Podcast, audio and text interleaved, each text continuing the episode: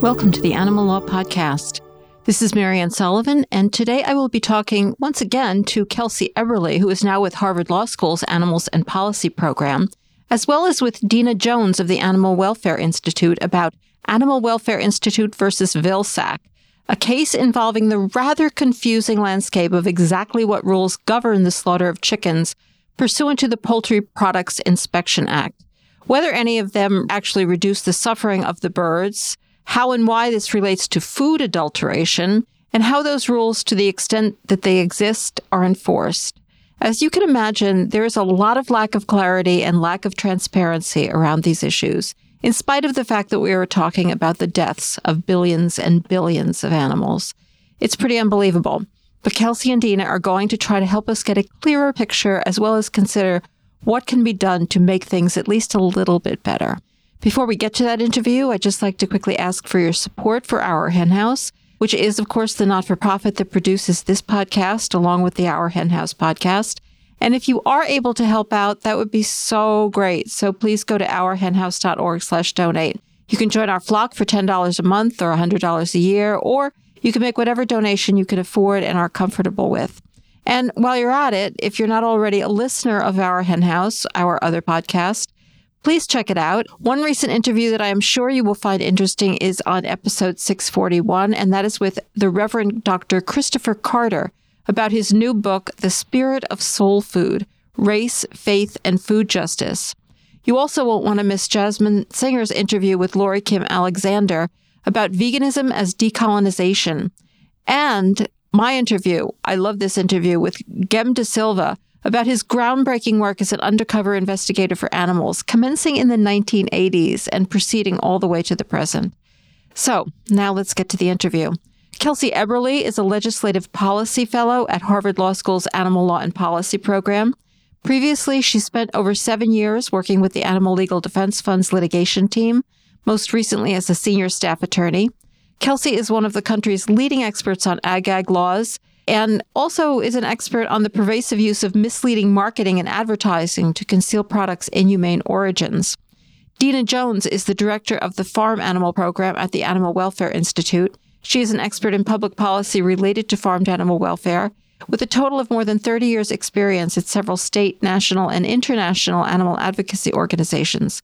Her areas of expertise include farmed animal industry practices and legal protections, farmed animal welfare marketing claims, and public attitudes towards animals and the use of animals for food. They will be joining me right after this.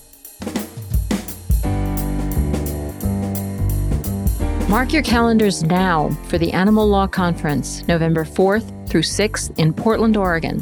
Co hosted by the Animal Legal Defense Fund and the Center for Animal Law Studies at Lewis and Clark Law School, this year's conference marks the 30th anniversary of this premier animal law event.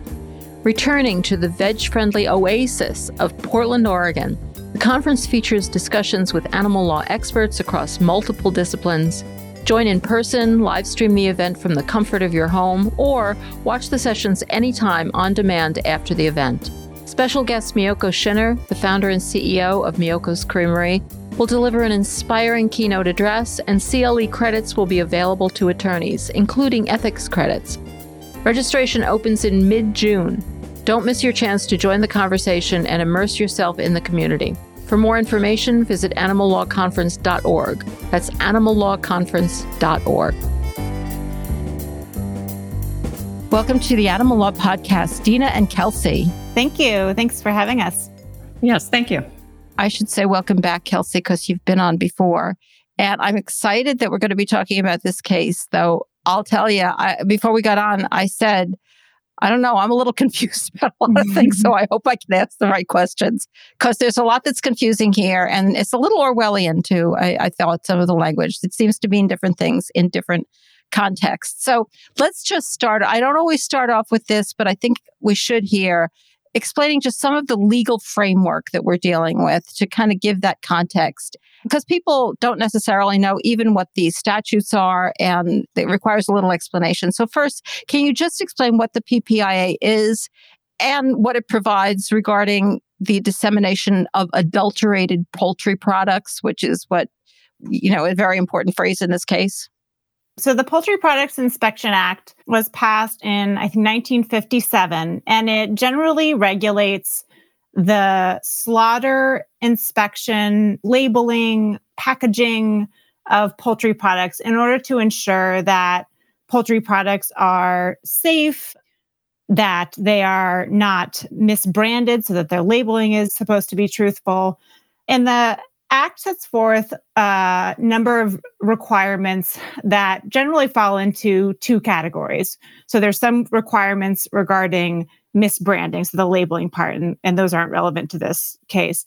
And there's others that are relevant to adulteration.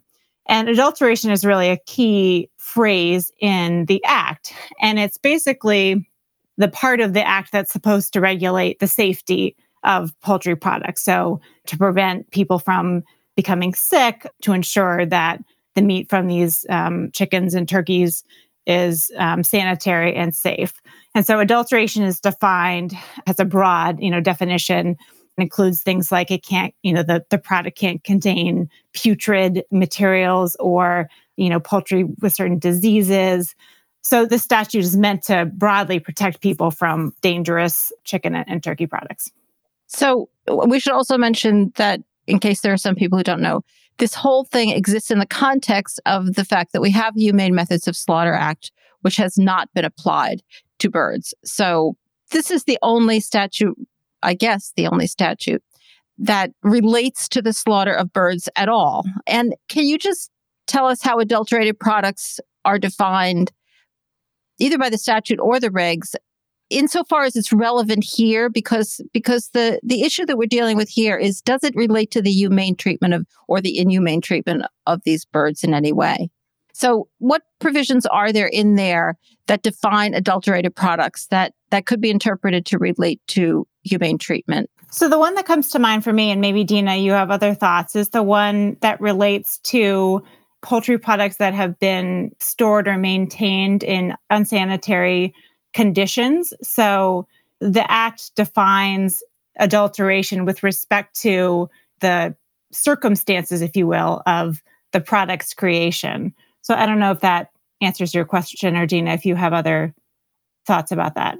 I think broadly, adulteration can be interpreted as affecting the quality of the meat. So, broken bones, bruises, dislocated joints, that sort of thing. Even the USDA would agree would represent adulteration. And the USDA back in 2005 published a notice in the Federal Register connecting those types of adulteration, uh, bruises, broken bones, dislocated joints, to inhumane handling. So the USDA itself has drawn the connection. We don't even need to do that. We're trying to take it to the next step, which means they would regulate in order to keep those forms of adulteration out of the marketplace. But they've drawn the connection between humane handling and adulteration. We don't need to do that. Yes, they have drawn it, but they're in a little bit of denial about it, from what I can tell. And that's why we're here. I'm sorry, you wanted to add something, Kelsey? I just remembered another part of the definition of adulterated that's really relevant here is that it includes products from birds who have died otherwise than by slaughter.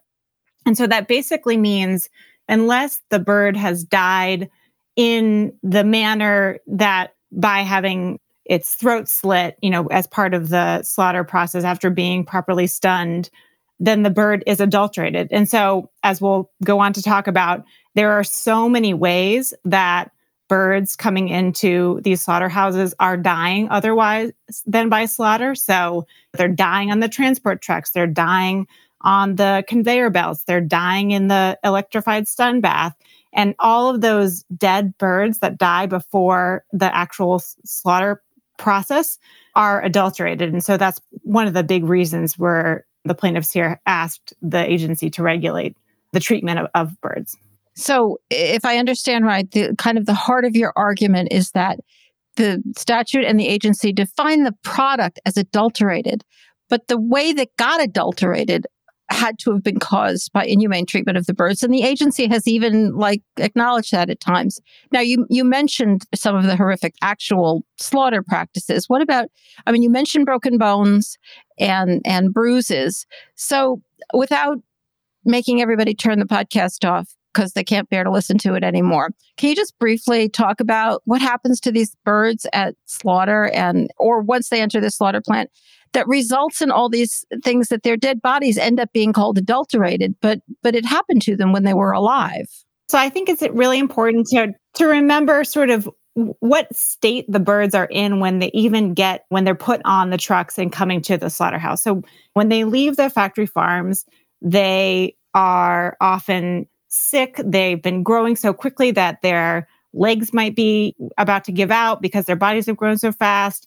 They're packed in by the thousands inside their barns, and then they're picked up by their feet and shoved into transport crates, you know, one after the other as fast as they can, and they're crammed in there.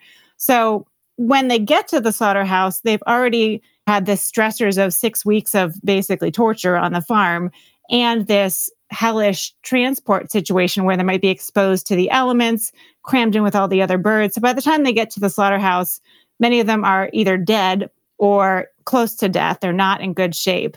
And then their transport crates are dumped onto conveyor belts that take them into the slaughterhouse. So even before the slaughter process begins, these birds are often injured or sick or dying or dead. And so that's important to remember when we're thinking about the agency's obligation to prevent adulteration that comes from the inhumane treatment of these birds on the slaughterhouse premises and, and at the point of slaughter. But then once we get into the slaughterhouse, there are so many different ways, as I described, that the birds can be injured or mistreated that lead them to become adulterated as defined by the statute. And so that could be being dumped by the hundreds onto crowded conveyor belts where they suffocate and die. That could be their legs being broken as they're hung on the shackles. That could be drowning in the stun bath when the line, you know, malfunctions and stops. There's many, many, many ways, unfortunately, that these birds are injured and die that are horrible for the birds, but that also, you know, cause this food safety issue, this adulteration issue. So uh, I think we need to go into a little bit more legal background because I, I, just want to cover a few more concepts before we move on to the actual petition that you brought and the lawsuit. The statute requires ante mortem. Of course, they, they, they don't like to use the word death, I guess, ante mortem inspection and post mortem inspection. And can you describe what these inspections look like and what they're looking for and exactly how many birds bodies get discarded eh, during these inspection processes? So there's antemortem inspection and postmortem inspection and USDA inspectors inside these slaughterhouses are supposed to conduct both. So they're supposed to examine the birds while they're still alive, basically to look for diseases and conditions that would render them adulterated and re- require the agency to condemn them. And condemning just means taking them out of the, the human food supply. And so they're supposed to examine them on their transport crates and essentially sort the the dead ones and the and the sick ones and the ones that would be condemned out from the quote unquote healthy ones. But I think once you, you know, once you see what the slaughter process actually looks like, you see the number of birds coming in on the transport crates and see how many are dumped in and see what utter chaos it is. The idea of the agency doing this sort of bird by bird ante mortem inspection is absolutely ridiculous because there's absolutely no way that any person could examine every one of these birds or even one out of a hundred or one out of a thousand. These slaughterhouses are so huge and the volume of birds coming in is so, so enormous that it sort of defies belief that there could be an ante-mortem inspection process that adequately, you know, identifies identifies birds. And so that job is often left to the people hanging the birds. They're supposed to be able to tell when they're hanging a dead bird or a live bird on the shackles. And so often, you know, they're not able to do that because they're trying to hang 140 or 175 birds a minute. So that's ante-mortem inspection.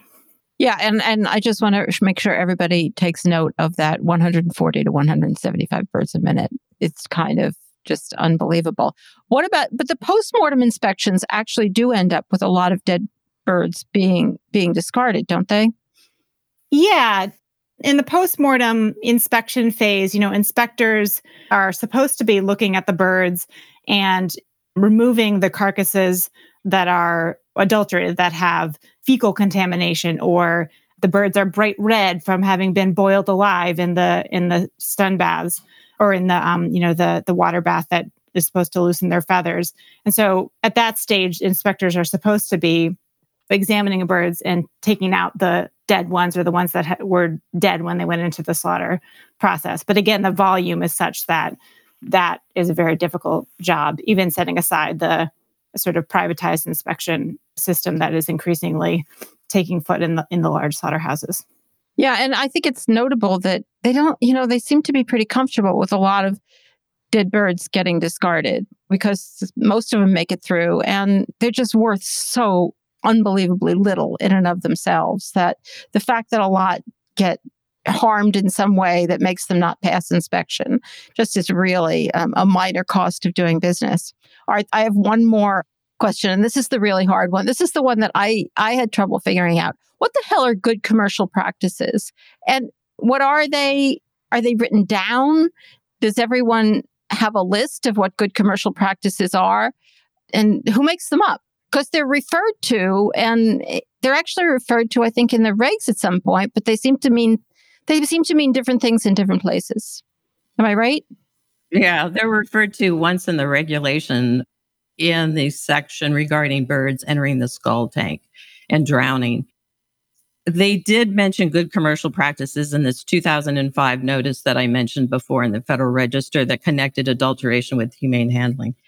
And in that, they actually mentioned the National Chicken Council and National Turkey Federation animal care guidelines as an example, not as good commercial practice, but example of good commercial practices. In discussions with the USDA, I pointed out to them that no one has ever identified that the government has never identified the National Chicken Council standards as representing good commercial practices in any formal way. And so they stopped referring to National Chicken Council guidelines as good commercial practices following that discussion that I had with them.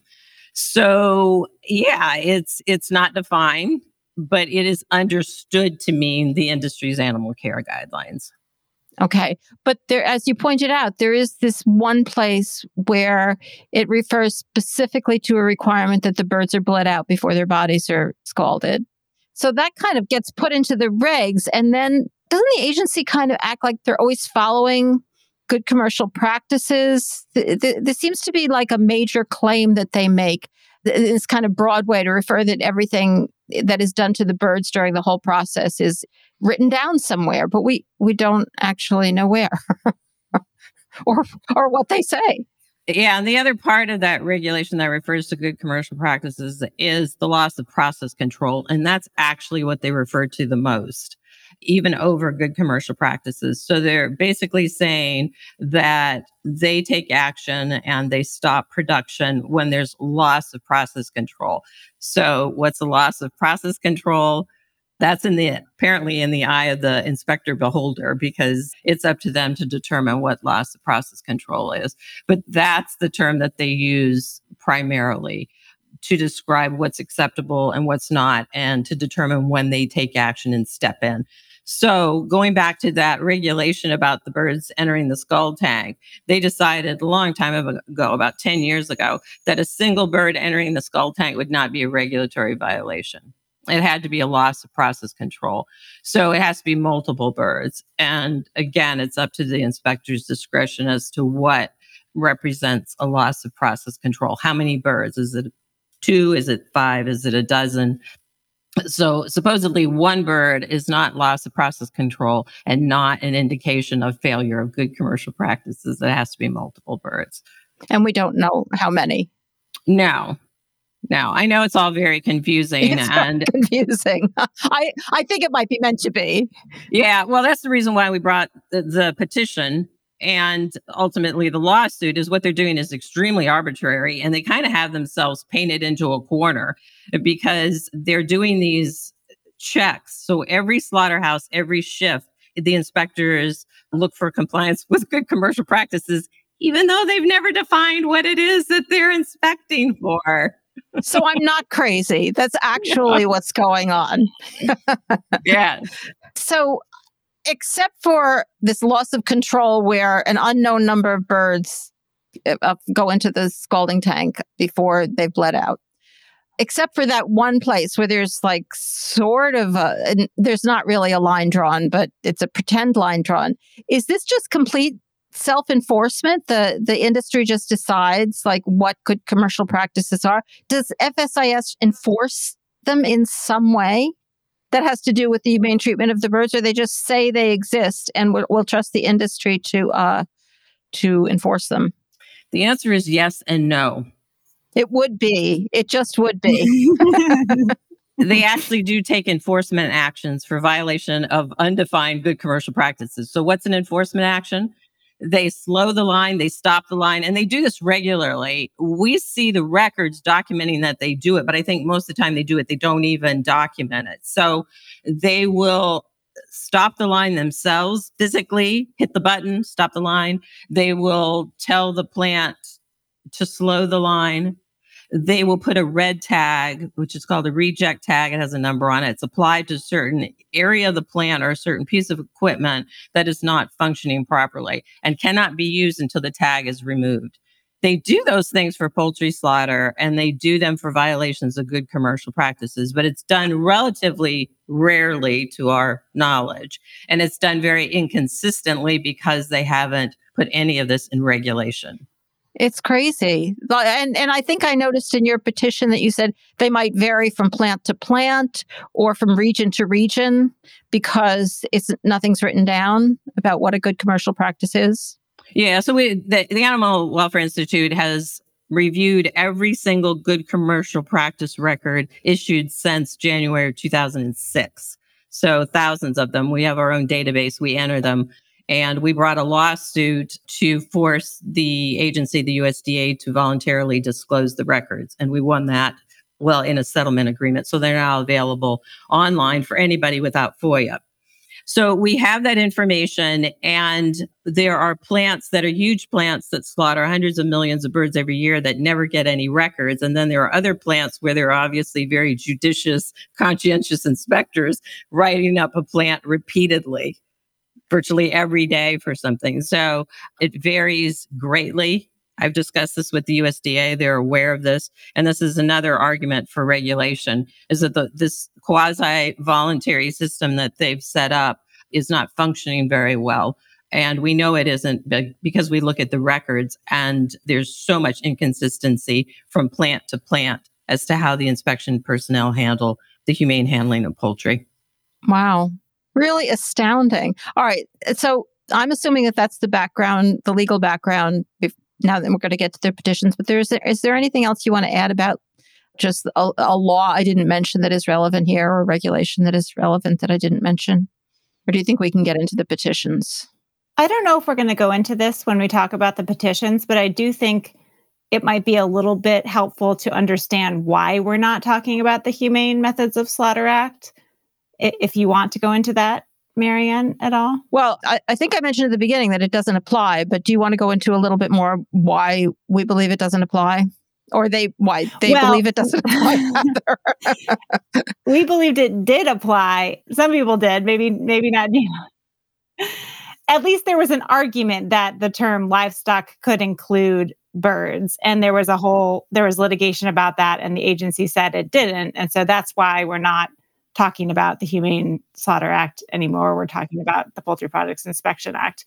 But there is a, hu- Humane Methods of Slaughter Act that is supposed to ensure the humane slaughter of livestock, and birds make up 98% of the farm animals slaughtered in this country. And so that law doesn't, that law not applying to them means that there is no humane slaughter law that applies to the vast, vast majority of animals slaughtered.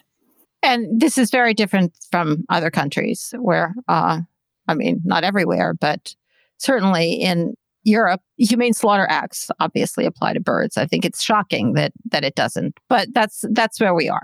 All right, so we're going to get into your petitions, but before we get into them, let's just briefly describe what a petition for rulemaking is, like who can bring one and and what it can accomplish, just for people who aren't familiar with administrative law. Yeah. So, I mean, any person can submit a petition for rulemaking to a federal agency. You're basically basically asking the agency to issue rules to carry out the purposes of a, a statute. So, in this case, the plaintiff organizations were petitioning the USDA's Food Safety and Inspection Service to issue rules pursuant to the Poultry Products Inspection Act, and you know to ask the agency to to carry out its statutory mandate under that under that act. And let's talk about the first one, in, in which, if I understand, you asked FSIS to promulgate regulations to reduce poultry adulteration because of this kind of obvious situation that they were only catching it after the fact. And they could be catching it before the fact, and that would improve the entire process. Is have I have I basically said the idea behind this? And can you tell us who the petitioners were and, and what they were arguing? Uh, well, the petitioners are the Animal Welfare Institute and Farm Sanctuary. And it, it was just to go back a little bit, I mentioned this 2005 notice, which was the first time the USDA acknowledged there was a connection between the quality of products being produced and how the birds were being treated it was about 2010 to 2012, we actually discovered through other FOIA requests that the USDA was routinely checking compliance with these so called good commercial practices in every poultry plant. We had no idea they were actually doing that until we did a FOIA and found out that they were. And so we suddenly had all uh, this a trove of information regarding what was going on in slaughter plants, poultry slaughter plants that we never had before we didn't want to go back down the route of arguing humane slaughter, which is a technical term. It means insensibility prior to, you know, rendering an animal insensible before cutting or shackling and hoisting. We didn't want to do that because 1995 ALDF and AWI had an unsuccessful petition for that exact thing. And then there were two unsuccessful lawsuits in the 2000s. So we decided to try this alternative approach of adulteration. And we knew that we would be covering handling and not necessarily humane slaughter. So insensibility was not an issue for us. Unfortunately, we felt that we couldn't address that because we were going after the connection between handling and adulteration. So uh, we drafted the petition, and part of it was based on these records that we had received through FOIA.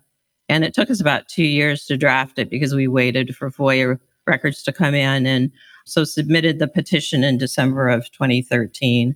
And it was co written by the Animal Welfare Institute and Farm Sanctuary.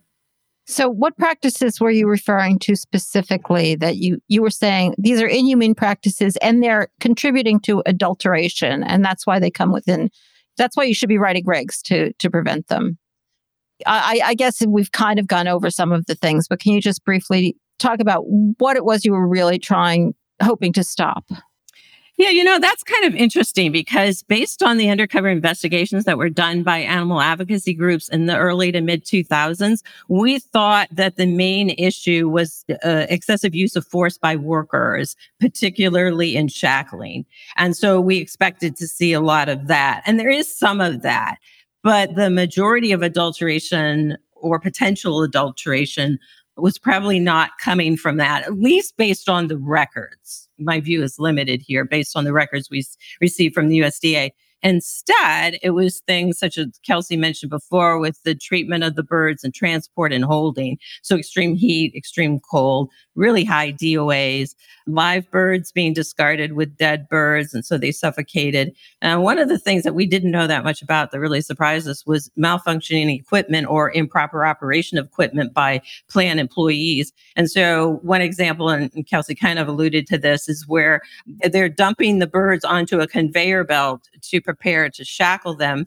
And maybe there's a maintenance issue on the slaughter line and it stops, but the dumper operator doesn't notice or doesn't pay attention. He just continues to dump the birds. And you have hundreds of birds suffocated in those kind of instances. And we really weren't aware of that kind of mechanical issues and also just worker competence until we got these records. And so we, all of that is the foundation of why we brought this petition and ultimately decided to challenge the denial was because it's not just workers beating up on animals. There is some of that, but there's just the whole systematic process all along the way. There's an opportunity to for birds to be stressed out by heat or cold or to be injured or to die. But if they die, the body's going to be condemned. So from an adulteration perspective, we're not that worried about the animals that ultimately die because the USDA and the plant workers probably catch almost all of those. Question is, what happens to all these birds that are injured or stressed out throughout the process and the bodies are not condemned and the carcasses go through and they end up in the marketplace? That's adulteration that these regulations could address. Can I just add one thing about the and this goes to i think a phrase we were using earlier loss of process control they're not exactly in the same way but the animal legal defense fund did an investigation of a texas poultry slaughterhouse in 2015 and it wasn't even worker not it wasn't worker sort of incompetence it was they had to dump a certain number of crates every day. They had a quota they had to meet. And so even though the conveyor belt was breaking down all the time and hundreds of birds were suffocating, getting mixed in with live birds, you know, they had to meet their quota. And the speed and volume of these facilities is again so great that many of the adulteration, you know, risks that Dena is describing just come from the overwhelming impetus to slaughter a huge number of birds every single day. And so that's that's something that the petition, you know, was, was trying to get at. Yeah, and I, I think these are arguments that we see the movement trying to make in so many different contexts that the industry always wants to talk about the workers, that the workers are are bad apples or or doing it improperly. And it's the system. I mean, the whole system forces the workers to uh, be in this position. I mean, not that there aren't there isn't any gratuitous cruelty, but most of the cruelty is just simply built in. So they catch the birds who are dead, and you say, but they don't catch the birds who have been injured. But is the like their function because they don't, except for that one concession they made where humane treatment makes a difference. Their function is really to keep the food healthy, not to worry about the treatment of the birds. Is the food unhealthy? I mean, it's defined as adulterated. And is it actually unhealthy because of the kinds of injuries that are caused to these birds? Or is that just a legal argument? I think certainly if there's a broken bone in a piece of chicken, that's a consumer safety and a food safety issue. But I think we have to look at this against the backdrop of the catastrophe of food safety that is poultry products right now. There have been so many investigative reports that talk about the amount of chicken and turkey that are just allowed to be contaminated with drug resistant salmonella and campylobacter. So the agency is clearly failing to prevent these massive public health issues that cause 2 million infections a year and can lead to incredibly terrible health consequences, especially for children and the elderly those issues are related to certain inhumane treatments because one of the banes of animal lawyers' existence is the continued use of live hang slaughter. And when birds are supposed to be electrified and and numbed and supposed to have their necks cut, but so often miss the the blade, and so they drown in the scalding tank. The scalding tank is basically a fecal soup. You know, the water is supposed to be warm enough to loosen the bird's feathers, but not so hot that it cooks their flesh. And so you have this pool of water into which all these birds are being dropped and they've got bodily fluids on them and they're breathing in this air and that's a place that you know the birds can become contaminated with these germs that all the other birds have and so it's one example of the link between an inhumane process and adulteration. And, and the petition wasn't saying you need to end live hang slaughter. It was just saying, having recognized the link between inhumane treatment and adulteration, you need to regulate it. Yeah, that really makes a lot of sense that these kinds of bruises and broken bones, putting aside the horrific cruelty to the animals, because that's what the law does, in a, in a place where there's an enormous amount of infection, obviously that infection is much more likely to be part of the bird that's that's headed home in, into somebody's home because there's broken bones or broken flesh or whatever. So yeah, that that does make a lot of sense. And it's I apologize to everybody for having to make this connection, but you know, I can't. this is it's the insane law legal system that we have. All right, there's a second petition before we before we move on. I just want to the decisions. I just want to mention. Can you just eh, say what the second petition added? The uh, Animal Welfare Institute started looking at the worst worst problems, and we identified transport and holding as the cause of probably the most deaths it's probably somewhere between 10 and 100 times the birds that die in the scald tank die before they ever get to the slaughter line. So not only are there birds that are dying, there have to be the birds that survive. They have to be enduring tremendous stress. And it's usually heat and cold. They're not adequately being protected from extremes. So I made the mistake of writing a letter to the USDA, which I do regularly, but I asked for policy and regulation changes. And so they deemed it a petition. So the letter was about these transport and holding incidents, which was neglect of, of birds and the fact that the inspector spent so much time writing up these sometimes two, three pages long descriptions, narratives of what happened. It was clear to me that the inspectors were frustrated and they had no recourse and they wanted a recourse. I mean, uh, they were speaking to me through these records. And so I thought I'd help out and uh, write a letter and suggested that they address this problem. And unfortunately, by deeming it a petition, it sat there for years and was eventually combined. We were we were told, I was told during a meeting with them that they were going to combine our two, my letter and our original petition into one. And so that's what they did. It's, it's a sad commentary that because it's deemed a petition, that means it will take years. But yeah, that's where we are. And it, it hasn't, in fact, taken years. But here we are. The petitions were ultimately denied. And, and can you just, the petitions or the petition, I'm not sure which, um, were or was denied. And can you tell us about that decision? So the the agency sent this letter that said we're denying your petition because and gave two basic reasons. The first was we don't have jurisdiction to regulate inhumane treatment. They love telling everybody that they don't have a humane slaughter law, so they just have no power to do this, which is ridiculous because the entire petition, we, we have not been talking about the humane slaughter law and humane slaughter. We've been talking about adulteration, and that's what the petition was about. The petition was saying you already regulate all these things that are happening in slaughterhouses in order to prevent adulteration. Here's one more thing you need to regulate. So the idea that that we're asking for humane slaughter regulations is, is just false. But the second grounds was that the existing non-regulations, the guidelines and the non-binding and undefined good commercial practices, those are doing a good enough job.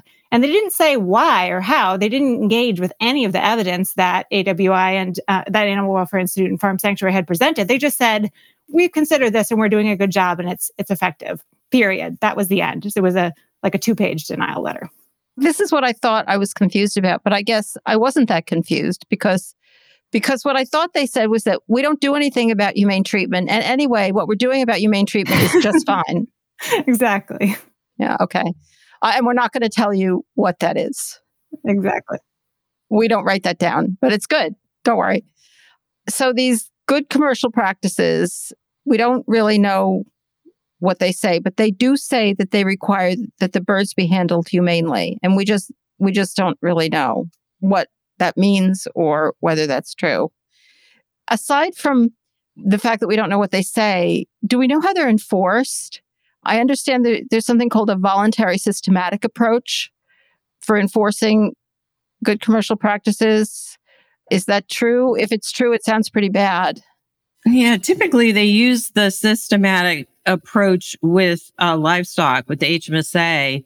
I don't hear it used with good commercial practices, but the plants do have the bigger plants, all the big companies do have their own guidelines regarding good commercial practices. And so when the inspectors go around, so as I mentioned before, every poultry slaughter plant every shift. And we FOIA these lists of checks so we know that they actually do conduct them.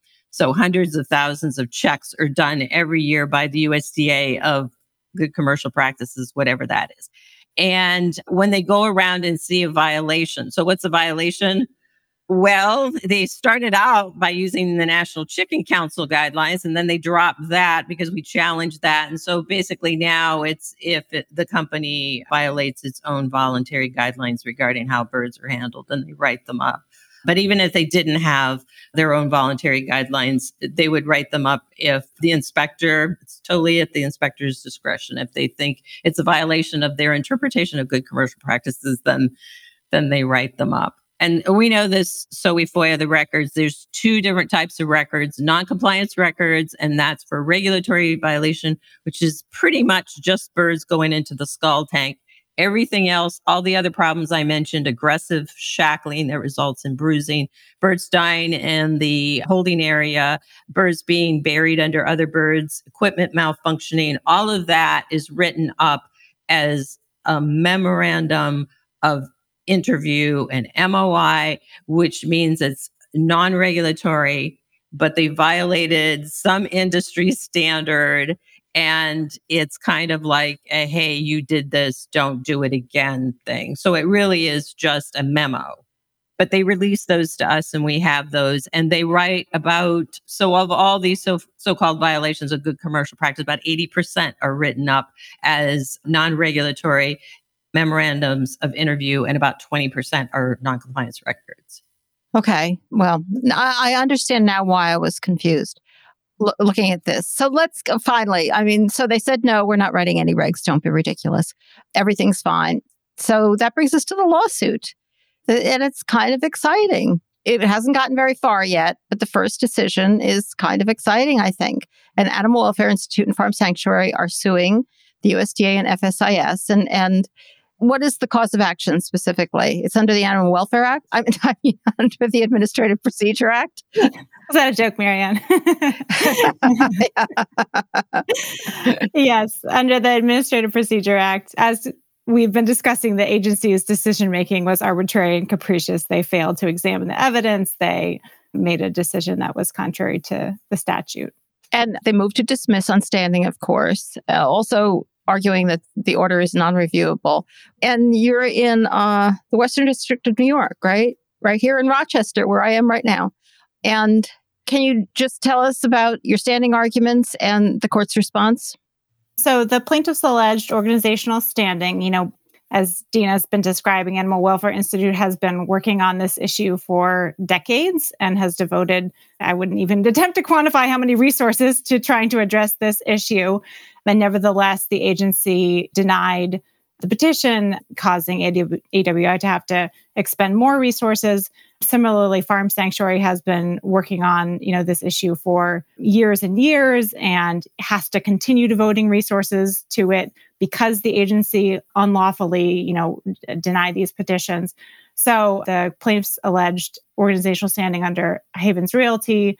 I believe they also alleged membership standing, Dena, because some of your members are poultry product eaters. Is that correct? Am I remembering? I believe that's correct. Yeah, essentially that the agency has failed to properly regulate adulteration, which increases the risk of foodborne illness to um, Animal Welfare Institute's members.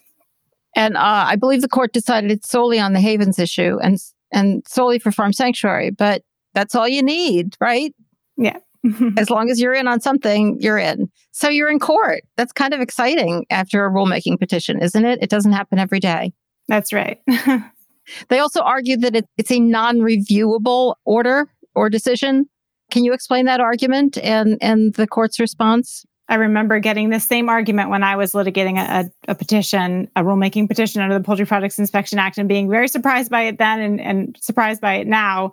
The argument is essentially, you know, because the statute gives the Secretary of Agriculture discretion to promulgate regulations in order to effectuate the purposes of the act, that a court is powerless to review the decision to deny these petitions because the agency action is committed to discretion by law. And so that's an exception in the administrative procedure act to you know courts being able to review agency action.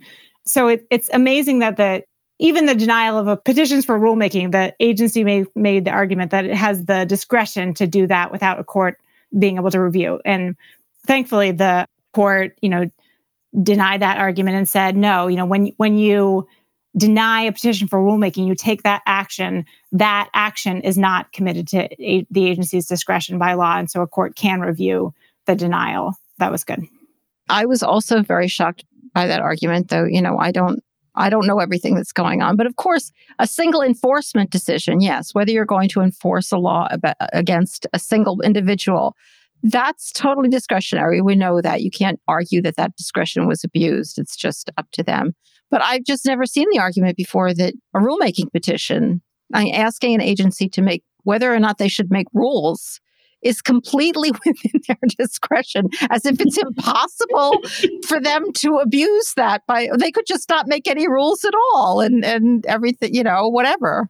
Yeah, I was really pleased with the courts giving that somewhat short shrift. It's amazing that they, they they say that there's no law to apply, so no standard by which you could judge their conduct, which is just a shocking argument. They could just decide not to regulate at all or decide to do something that was obviously increasing, you know, food safety, and there would be no power for a court to order otherwise. Yeah. Well, so you're on your way. What are next steps in this case? So, right now, we're discussing with the agency the contents of the administrative record, and we'll be settling that issue soon. And then we'll be briefing a summary judgment in the case over the next few weeks and, and months. Okay, great. We'll be looking forward to hearing more. And Kelsey, you have recently come to Harvard and so you're you're probably taking over this case midstream. Yeah, so I jumped into the case um, after the motion to dismiss was denied, and um, I'm really excited to be working with Kathy Meyer and the students uh, at the clinic. And um, this is just one of you know many exciting cases and projects that the Harvard Clinic is working on. Yeah, I'm really excited that Harvard took this up. I don't know whether you were part of the decision process, but I love this case and I, I love where it's headed. Well, I hope I love where it's headed. So thank you to both of you. And thank you, Dena, for doing what sounds like years, literally years of, of work, paging through incredibly painful materials to come up with this information. It's the amount of um, background work that goes into a case like this is unbelievable. So thanks for sharing it with us. We'll be really excited to to find out what happens next. Is there anything I should have asked either of you that I didn't? No, but I did want to mention that the Animal Welfare Institute and other groups as well take a very comprehensive approach to this issue. I think a lot of people view poultry slaughter as one of the primary farmed animal welfare issues in the United States, covering birds. And this is only one of almost a dozen different approaches that the Animal Welfare Institute has taken to poultry slaughter. And I do want to mention one other thing that we've done just in this last year that's rather exciting. So we're also lobbying Congress on this issue. And we decided to try it through the appropriations process. And we were successful in the first year getting a direction from the Appropriations Ag Appropriations Committee to the USDA. They've been uh, directed to brief them on the issue of loss of process control involving bird handling at slaughter and we're going to build on this. So we're not taking for granted we're going to have a positive outcome with this case. We're trying many, many other approaches, in, including Congress. And overall, I'm optimistic. I think it, it always takes a variety of approaches to anything to make any uh, major progress on an issue. And this is just the lawsuit is just one of many things we're doing. That is very exciting news. And I'll be also looking forward to hear what's going on on that legislative level and on any other level that you can work on this horrific, horrific issue, which is just, I mean, it's a national disgrace.